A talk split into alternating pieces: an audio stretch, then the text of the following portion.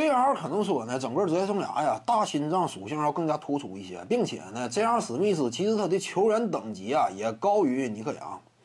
尼克杨在所有的呃这种后卫线位置的超六当中，属于进攻火力相对平庸的。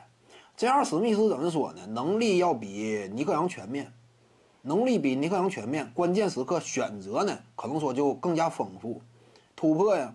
急停啊，对不对？虚晃之后后撤步远射呀，选择更多，对方更加难以防范。基本上防这个尼克杨呢，你就不用管他突破，他也突不进去。真说进去的话，终结效果也不理想。你现协防都赶趟，为什么？尼克杨他传球能力非常弱，他真说往里进的话，队友一协防他也不知道传球，这是尼克杨本身特点嘛。所以通常尼克杨啊，他不往里进，往里进本身的突破不擅长，再有一点传球也不是他特点。尼克杨几乎就属于到死也不传球那种，跟科比布莱恩特在队也是，球只要到尼克杨手里，他打法比科比还科比。科比就是传球都不并不是那么特别多的，但尼克杨几乎不传球，到手里就是打。那往篮下突呢，对方一旦协防啊，出手机会不好，他也勉强投，那效果更差。所以通常这就导致尼克杨啊，很多都是往外拉，靠投篮终结。他好像也没有代表作吧？就关键时刻致命一击，几乎几乎没有代表作吧？尼克杨啊，我没有印象他有什么代表作。你要说吃饼投进一个，那不算奇怪吧？但是 JR 好像说有一些代表作，就是关键时刻终结还是可以的。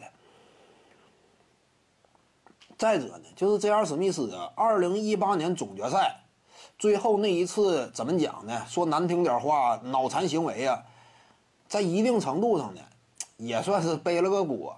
就其实那一年他就不干这个事儿，其实也不可能说能够击败这个四星闪耀的勇士队，不可能嘛。勇士说白了就是笑呵的跟你玩儿，这是没有太大压力。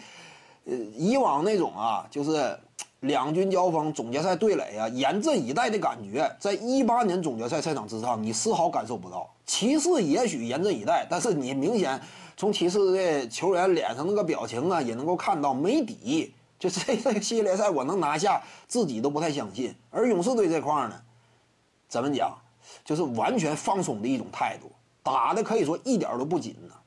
这是当时的情况嘛？因此，这样史密斯多少有点背锅了这种角色。那一年一整就好像说啊，因为他输了也夸张吧，他就不干这事儿，他也照样得照样得输。而且再有一点是什么？人家抢的篮板，对不对？你说我要没抢着那个篮板呢？你连犯我连犯错机，没抢到篮板的话，那人家可能说还能完成反击呢。我起码抢到个篮板嘛。徐静宇的八堂表达课在喜马拉雅平台已经同步上线了。